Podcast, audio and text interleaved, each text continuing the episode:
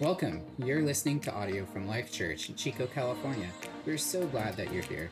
Life Church's mission is simply to connect people to Jesus. You can find out more about our mission and who we are on our website at lifechurchchico.org. All right, let's dive into this week's message. All right, so hey, we're going to uh, jump right back into this series called Truth Be Told. I have thoroughly enjoyed this series, just walking through, just sharing truth and talking about the truth of who Jesus is, talking about the truth of the gospel in the midst of where we are in society, where we are in the current cultural climate that, that is the world. And uh, it has been so, I don't know, it's been very helpful to me. And I've gotten a ton of feedback just saying, man, keep talking, just keep speaking the truth. And, and we will continue to do that. And uh, I just want to give a little shout out to Lana. Last week, she did an incredible job talking about words, the power of words. You know, yeah, where is, oh, she's probably in class. But Lana did an incredible job. If you missed that, I want to encourage you to go back, you know, online and listen. Um, she just did a phenomenal job, and and uh, I love that when she's talking about the power of words and and the truth about words, and really even more so the words we listen to, maybe even the lies we listen to, the things that we pay attention to. It's been profound to uh, listen to that and know how the Lord has been lining this up. Where I'm going to talk about shame. Oh man, when I say that word, I feel like there's just like, whoa, it just got a little heavy. Like I saw all your shoulders slump a little bit when I said that. It was really strange. Um, you know, shame is is something that I, I was thinking about. I have never specifically just took a Sunday to talk about shame. It's certainly come up in in sermons, right? It's certainly come up in in the conversation that we have about whatever scripture that we're on but but i've never solely said i'm going to just hit on shame because i think today shame is something that um, every single person in this room can identify with there there's one person who can identify with it apparently like all of us. In fact, I believe from a theological standpoint, and I'll, I'll show you this through scripture, I think everybody deals with shame because of the brokenness of man. And so, if it's something that we all relate with, we can we all understand to a degree. Uh, I think it reads out in our lives differently, but it's something that we've got to we've got to grab a hold of and handle and and really present to Jesus. And so we're going to talk about this. But before I get into any of my thoughts, I thought, you know what? I'm going to, um, I didn't do this last service, but for you, I'm going to do it because I think it's going to be better. Um, so this is why you come to the second service, not the first service. But open your Bibles to uh, Mark chapter 5. Mark chapter 5, and we're getting to this place. And by the way, I just want to encourage you. First of all, if you don't have a Bible, we want to give you one. There's Bibles in front of you, probably. There's free Bibles where Elliot is. Shake, yeah, there's Elliot back there. Uh, take a Bible. If you if you have friends who need Bibles, take them. That's that's what we want to do. Um, but maybe I know some of you are cool with your iPhones and Androids and all this stuff, but there's something about the Bible. And here's why. Here's my, and actually, I was talking to my friend about this this week you can be in scripture and then you go, oh, that reminded me of this scripture right here. Boom. And you're right there. Because sometimes in your phone, it doesn't really work as well. But maybe you're way more advanced technology than I am. Mark chapter 5. We're entering into the scene where Jesus is, is surrounded by a ton of people. They are just coming all out of the woodworks to come to see Jesus, to come be around him, to experience Jesus and it's a really it's a phenomenon what's happening with this in this moment. Okay so so jesus is, in this town and, and all the people are coming to him and, and jairus the synagogue official from the temple comes to jesus. He falls at his feet and he basically says jesus my daughter's dying. I need you to come lay hands on her so she might be healed which is a sermon in all of itself okay we're not going to go there uh, because we're going to hit on shame which is the next story so jesus is walking with his disciples Jairus, who's a wreck, and all of these people, and they're trying to walk to Jairus's house. Okay, so this is the setting, this is the tone where I mean it is crowded. It is it is not just one Jesus and one of his disciples. It's a lot of people, and they're going to go heal Jairus's daughter. So they're on mission, and it gets interrupted by somebody else. So it says this in verse 24. It says, So Jesus went with him a large crowd followed and pressed around him, and a woman was there who had been subject to bleeding for 12 years. She had suffered a great deal under the care of many doctors and had spent all she had, yet instead of getting better, she grew worse. When she heard about Jesus, she came up behind him in the crowd and touched his cloak because she thought, if I just touch his clothes, I will be healed. Immediately, her bleeding stopped, and she felt in her body that she was freed from suffering. At once, Jesus realized that power had gone out from him. He turned around in the crowd and asked, Who touched my clothes? You, you see the people crowding around you. His disciples answered, and, and yet you can ask, Who touched me? Isn't it funny how the disciples like, Jesus, are you so stupid? Like, isn't this kind of what we do sometimes with the Lord? Like, I am one of those disciples at times. I'm not the, I'm not Jesus being like, your guys are such morons. Come on, get with it. No, I, I usually am that guy like, Jesus, can't you figure this out already? Like, who, there's tons of people around you. So they're they're just confused. Verse 32, it says, let's pause real quick before I read this. I, I think the Holy Spirit wants to do something today. And it's not going to happen without getting into the Word of God. So please promise me that if you never, if you don't, if you go to a different church at some point in your life, they better open up the Word. But this is why. Because it pierces to the very place that you need it to pierce. And it speaks to your heart the way that only the Holy Spirit, in cohesion with the Word of God, can get to. If you don't open the Word, you don't have that. And Jesus kept looking around. Who touched me? Verse 33 Then the woman, knowing what had happened to her, came and fell at his feet, trembling with fear and told him the whole truth.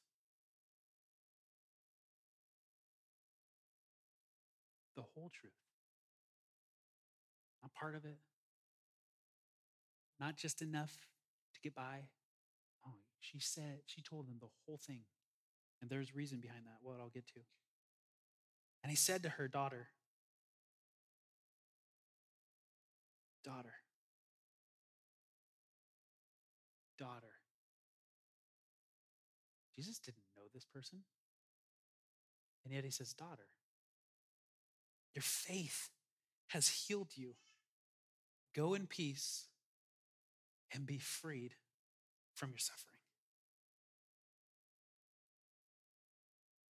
Let's talk about shame real quick.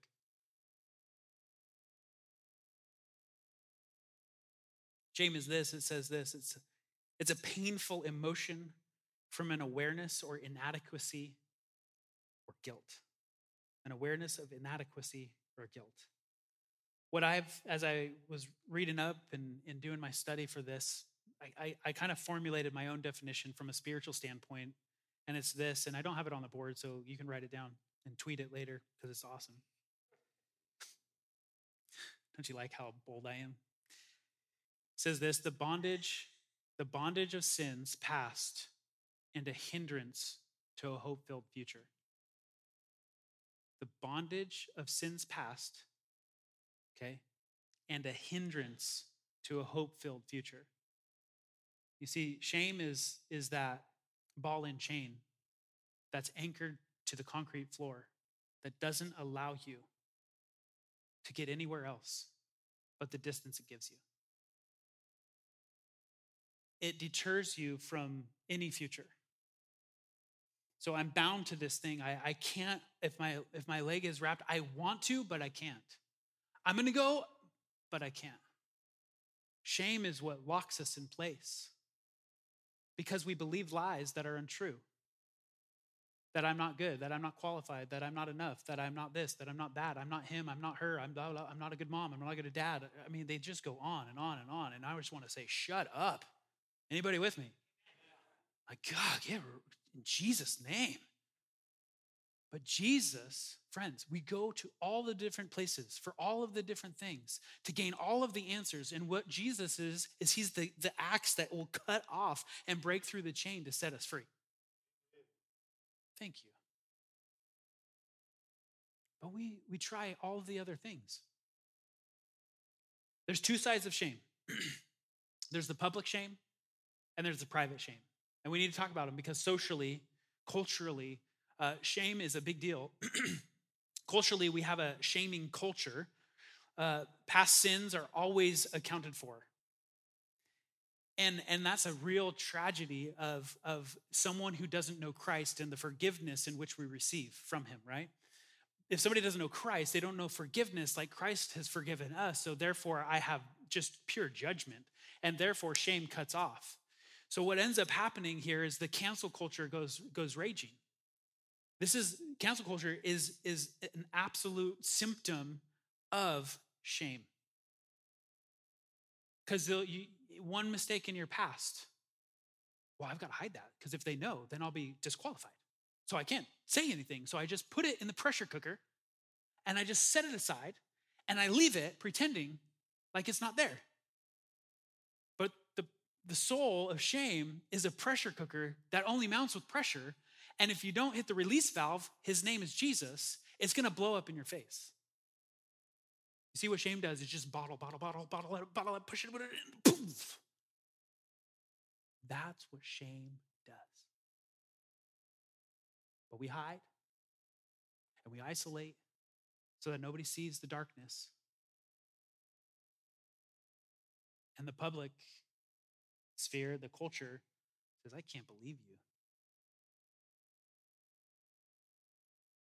It's interesting. The world says there is no shame because there's no judgment because you do you, right? Like that's the lie. We've been talking about a lot about the lies of society. Well, that's like, well, your truth is your truth, so there's no shame. No, no, yeah, that's cool. Yeah.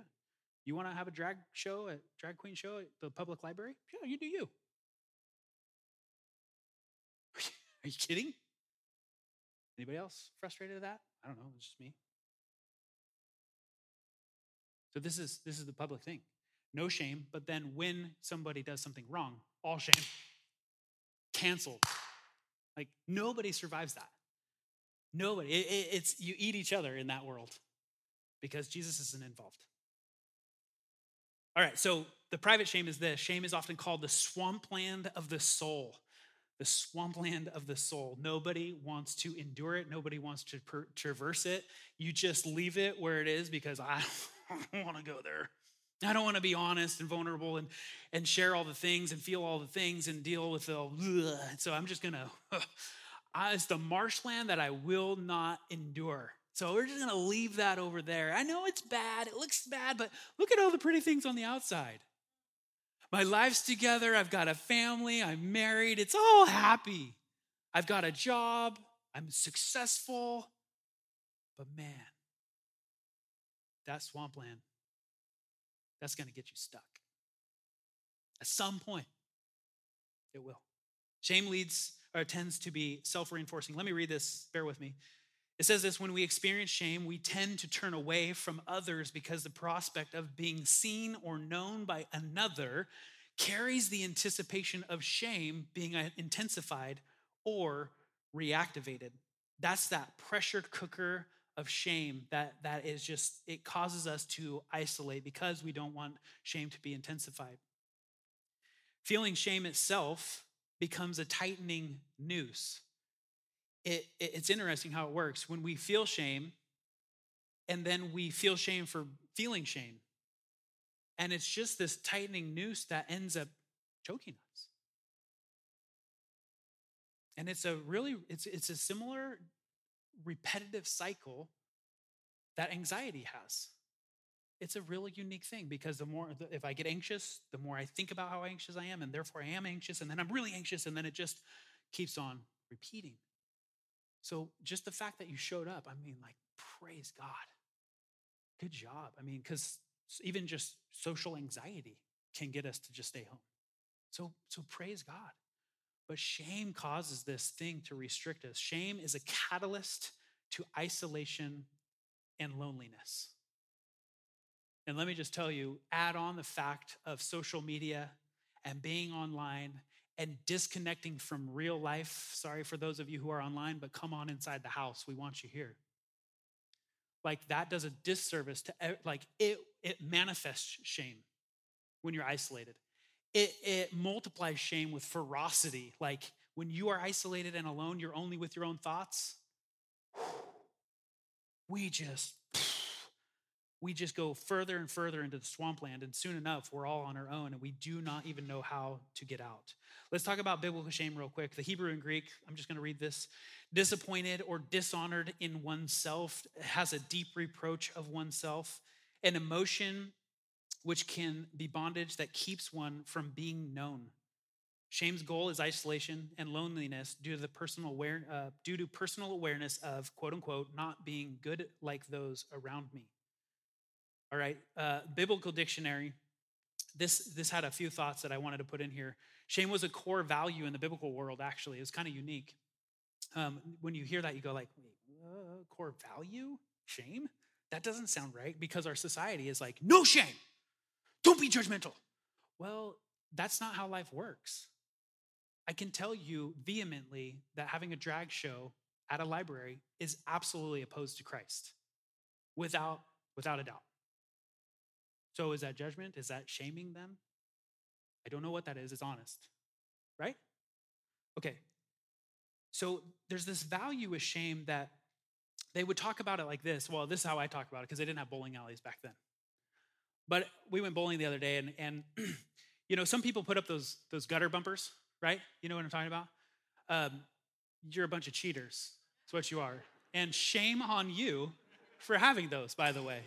Like you know, like you, you have these gutter bumpers and you're like, well, you you're forced to hit hit the pins. And I'm like, I'm so competitive. And I'm like, kids, I'm sorry, we're not going down that path. You get it 16 gutter balls, I paid for them. That's fine. All right. But but shame as a as a value, okay, I say it softly, right? Because because we all deal with shame. But there's a proponent of shame that actually keeps us healthy to a degree. Because psychologically, when I understand shame, I'm not going to do some things because the shame that will endure. Does that make sense? Like, because I'm going to step into shame if I do those things. So, therefore, it's a social dynamic that says, I'm not going to do this because I don't want shame on my family, right? So, so that's where there's this biblical value of, uh, of shame that's, that was really unique to me. A, a, famous theologian, he, put it, he puts it this way. He says, when secularization had its, has had its full sway, and I would say that's probably true of today, it will leave a generation devoid of shame. Okay, so no shame. If you show me a generation that lacks shame, I will show you a generation that is monstrous in its appetite. Is that not what we're living out? Okay.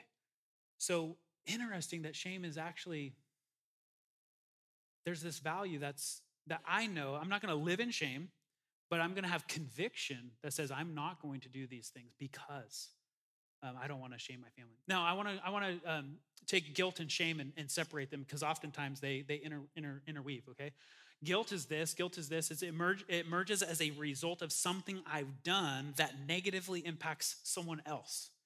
It, it's in essence I have done something bad to somebody else, so therefore I feel guilty. Okay, and we've all felt guilty at some point or another.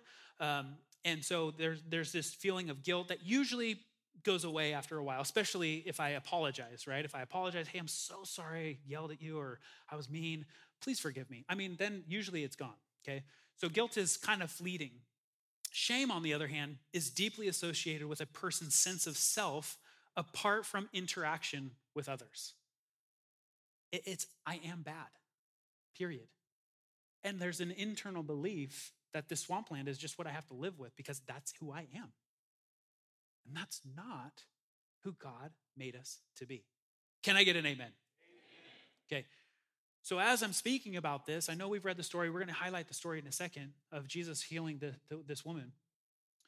But there's a sense in all of us, man, shame can be just silenced by the power and the name of Jesus. And his name is the one that silences that, not like, oh, I'm just going to get better. Oh, I'm not going to think those thoughts. No, it's not like that. There's a spiritual aspect to this. Let me talk about some scripture real quick. Job says this He says, If I am guilty, woe to me. Even if I am innocent, I cannot lift my head, for I am full of shame and drowned in my affliction. You see, shame happens even, even if, like, Job didn't do anything. He didn't sin. He didn't cause the grief on his family and the loss of his family and his fortune and all that stuff. He didn't do anything. But even so, he says, shame has drowned me in my affliction. The depths of shame are real, even when we haven't done things. It's pretty powerful. Psalms says this many times No one who hopes in you will ever be put to shame, but shame will come on those who are treacherous without cause. Don't let me put to, be put to shame. Let the wicked be put to shame. So, so it really turns and says, I want my enemy with shame, not me. Okay? So this really is almost like a curse. May all those who want my life be put to shame. In you, Lord, I will never be put to shame. All who worship images are put to shame, those who boast in idols. Romans, Paul says this anyone who believes in him, in Christ, will not be put to shame. Anyone. Anyone. Can I say anyone? That's all of us in this room. If you confess in your belief of Christ, we're free of shame. So, shame then ends up being a spiritual component that the enemy uses to distract us and pull us away. It, it's a detractor. Isaiah 61 7 says, Instead of your shame, you will receive a double portion. So, when you're cut off from shame, that's the first. That's the first blessing. The second blessing is you get to go be with Christ and do what he's asking you to do.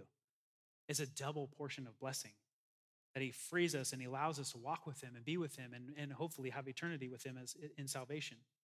The origin of shame is from the fall of man.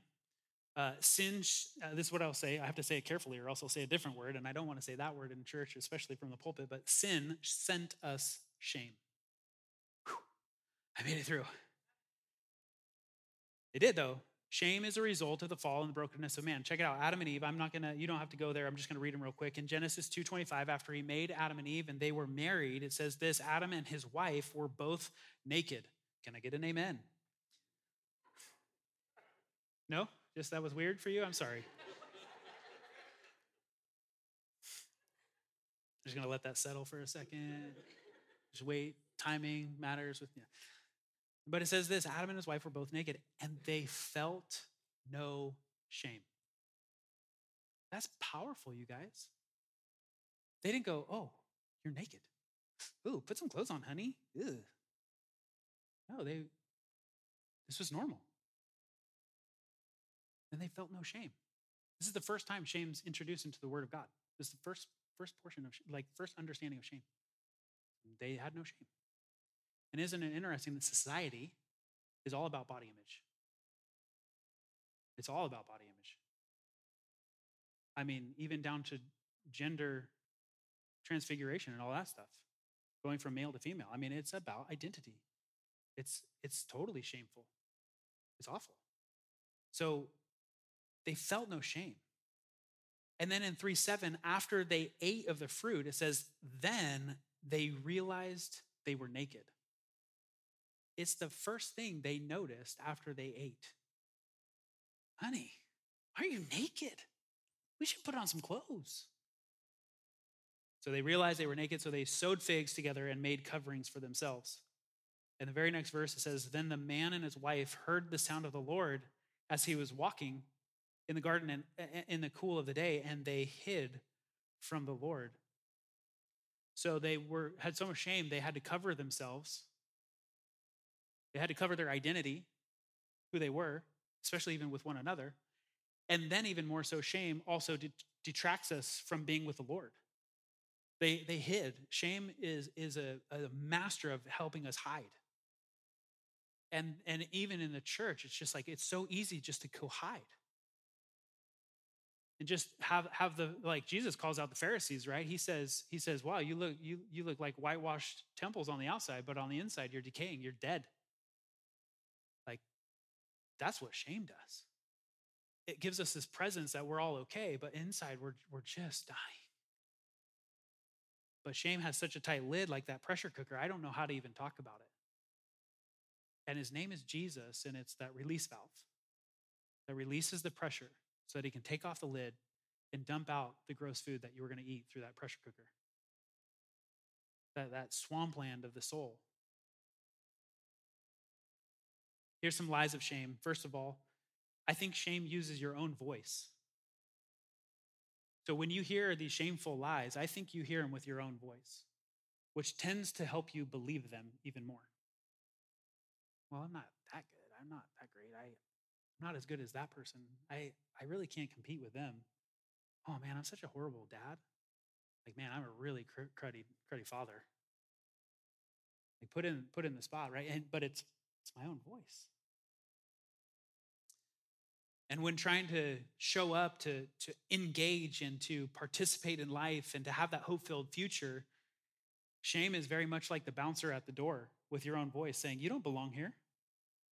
You have no right. You have no place. You, you don't qualify. Where's your credentials? Like, you're not perfect. You need to be perfect to be in here.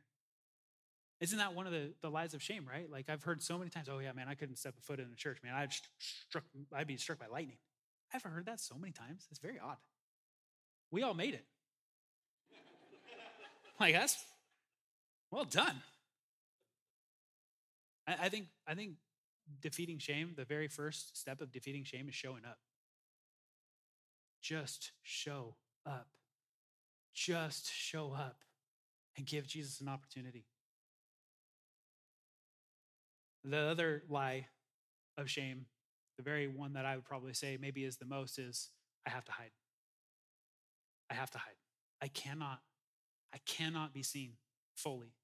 I can be known a little bit, but I cannot be seen fully. Because if they find out, or if or if they find out, or she finds out, or whatever, it's over. And that's a lie. So here we are. Here's the, the story of this woman who is bleeding for 12 years. And, and I need you to understand the ramifications of this. And, and obviously, women understand this far greater than men do. But the pain and suffering wasn't just the bleeding, it was the isolation, it was the loneliness, it was, it was completely a, a point of like not being able to be around family and around community. Loneliness and isolation is where shame also multiplies with that ferocity. And this is what was happening with her for 12 years. Most likely, she was separated from her family. She most likely did not, I can't say fully, but I don't believe she had a husband. She wouldn't have any kids because of this issue. No community, no church, no friends, probably very few encouragers along the way, and no faith for the most part because she wouldn't be able to enter into even the temple because she was unclean her thoughts would most likely be I am unholy and impure, and nothing will ever change. You might say it will never change, but maybe change out those words with something else. But shame would be ringing in her ears consistently. And she's obviously desperate. She's suffered so much at the hands of doctors, it says. She spent all her money, and it only got worse. It only got worse. I think sometimes instead of going to even just barely interact with Jesus and even just touch the hem of his garment, we often go to other resources for help. When Jesus is the true answer, he is the truth, the way, the truth, and the life. And so we often go to other different people or counselors or individuals instead of coming to the feet of Jesus first and foremost, like this woman did. Now, she had her path, right? 12 years going to all the doctors, getting worse, spending all her money. She was probably homeless, even. I just only imagine the shame that she encountered because of this. But she did one thing she stepped into the crowd. You got to understand, like, this, she would never have done this. This, was, this would have been absolutely not okay if she was bleeding in this moment, if she touched one person, they would have to leave for the entire day, wash all of their clothes, take a bath, and then they wouldn't be clean till evening. That's the ceremonial aspect of this. Like just one person. So for her to be around a crowd, it was like leprosy. I mean, she could not, and for 12 years, she was probably known by this point, like what's going on. And she entered into the crowd. So she had this boldness and audacity to enter into the crowd with Jesus because she saw Jesus as her only hope. Can I get an amen? she saw Jesus as this person. I've heard about him, and it's my only option. I've got to get close to Jesus. If I just touch the hem of his cloak, the seed of faith led to a seed of action, which led to this miracle event, which led to her being a daughter. I, I love this point where Jesus, you know, she gets healed immediately and she overcame the shame. She, she, she entered into the crowd and, and she touches Jesus' cloak or, or, or his garment. And, and in the crowd, Jesus goes, Who touched me? He felt the power go out of him. He knew somebody was healed. But he says, Who touched me? I find it really unique. Put the disciples away, they don't know what they're doing. But Jesus like, hey, somebody, somebody touched me. Somebody, somebody got healed. So he stops and he asks, Who touched me? And this woman, definitely, it already says she had been healed. The bleeding had literally stopped, and she felt inside her body she was healed. Praise God. That's a phenomenal miracle. And she's hiding. Interesting how we've had interactions with the Lord, but yet we're still hiding. That we've actually had, we've received salvation, and yet we're just still like carrying so much baggage and shame. Because if, if Jesus knew, then, then he would be unclean because I touched him. And I don't want to make Jesus unclean. I'm just, I, there's just too many things going on. I, I, he can't know that I did this. So he says, Who touched me? And the disciples respond, Jesus, come on, man. Like, we're all around you. And it says that he kept looking. Oh, I, please get this. He kept looking. You realize that Jesus knew who it was, right? Like, this isn't baffling Jesus, but he's giving you and I an opportunity to respond to him. And I, and I love it because uh, with this situation, he just keeps looking. He's just like, fine, I'll wait.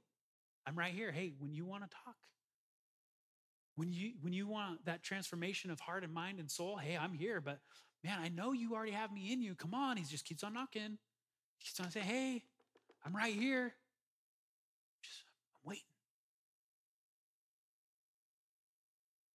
And this is the beautiful part. And I want to have the worship team come up. We're going to close in, in worship.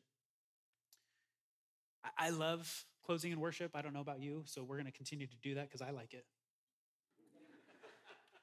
Um, depending on where you're at with church and life and whether you're you've been at life church for a long time or not. I, have I, have i have experienced enough through church over the last 20 years that i feel like we've gained an understanding at least for us and who we are and what we do of i like closing in worship. Instead of me saying hey raise your hand. Like you want to receive christ? I i get that there's times and places for that for sure and we'll do that occasionally. But you can do that in worship. Amen. Hello, Jesus calling. that was perfect timing. Thank you for that. no shame, I promise. No shame. but when we stand and we sing praises to the Lord, we have this opportunity just to connect with Him. And I, I love that. It's safer to me that Look, you don't need me to talk to the Lord. Man, I want to I want to bring you to the feet of Jesus, all that through preaching. Amen. I, man, let's get to the altar.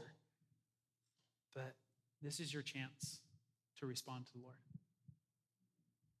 So in this story, what I think is so profound is she could have hid. She could have held back and she would have been healed. She could have took her healing and gone home. Think about this. Some of us have taken our salvation and gone home. But Jesus says, Oh, there's a great commission. There's something more for you. I've got deep, profound purpose for every one of you. She could have kept this to herself. She didn't have to tell anybody. She could have gone home, I'm healed. And it's phenomenal, right? 12 years. Of course. Praise God. Amazing. But Jesus says, Hey, who touched me? And he keeps waiting. And, and it says that she came to him and she shared the whole truth. She didn't shy away from anything. She told the one person who she could be most vulnerable with and most honest with right then and there. And in the midst of the crowd, too, by the way. That's a whole nother sermon. But this is a moment with you and Jesus where you get to decide are you, are you just going to keep this aside? Or are you going to go, no, Jesus, you've touched my life. You've transformed my life. You've met me in ways that I nobody would know. And she shares the whole truth. I've been bleeding for 12 years and I touched you and I'm so sorry because I know what that means. And, and Jesus goes, Daughter, you're well, you're freed. He says, Daughter, and, and that really is salvation, just so you know. When he says daughter, he claims her as his. That's salvation. You believe in me, you've accepted me, you, you trust who I am. And then it says, Go in peace and be free from your suffering.